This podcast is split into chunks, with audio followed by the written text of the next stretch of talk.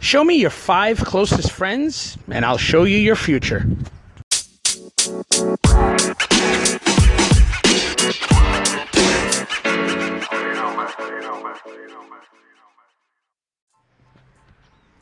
What's up, guys? Gator Johnny here, and this is episode 51 of the Gator Pits.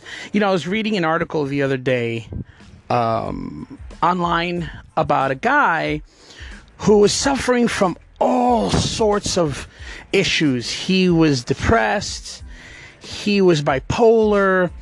He, I mean, you know, clinical. Like he's clinically, he, he was diagnosed with depression and diagnosed with, with bipolar disorder, and just his life was in shambles and he just couldn't do anything right and he got to the point where he was suicidal and just everything was everything was just going wrong you know he was the opposite of the midas touch he was the rust touch. Like everything he touched went bad. At least that's the way he looked at it. Um, so he decided I, I think if i remember correctly he just went on vacation. Somewhere he took a trip somewhere else to a different state. And while he was there, he decided consciously to go places he normally wouldn't, meet people he normally wouldn't meet, and do things that he normally wouldn't do. And it was refreshing. He felt good. A lot of the issues that were plaguing him kind of started to fall away. Uh, at least temporarily, and he felt good. So he decided to follow up on that and he actually moved away from where he lived, from his friends, from his his life, the bubble that he lived in, and he moved elsewhere. And again, actively searching for something different. And lo and behold, years later, all his issues are gone. Not maybe not completely, but he's no longer depressed. He no longer has uh, episodes where you know his bipolar doesn't really kick in. I, I'm, I'm not sure how that works, but you know I know that it's a shift in in mood and personality.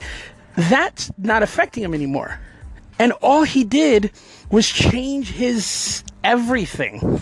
he changed his lifestyle. He changed his circle of influence. He changed his his physical location. He changed his opinion. He changed everything.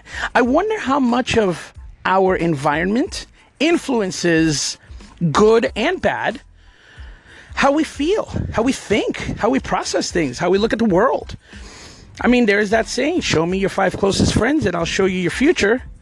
Yeah, you know, we, we kind of get stuck in certain places, uh, physically and metaphorically. You know, we get stuck with certain friends and, and we get stuck in certain opinions and certain views of the world, whether we like it or not. Sometimes a change is necessary.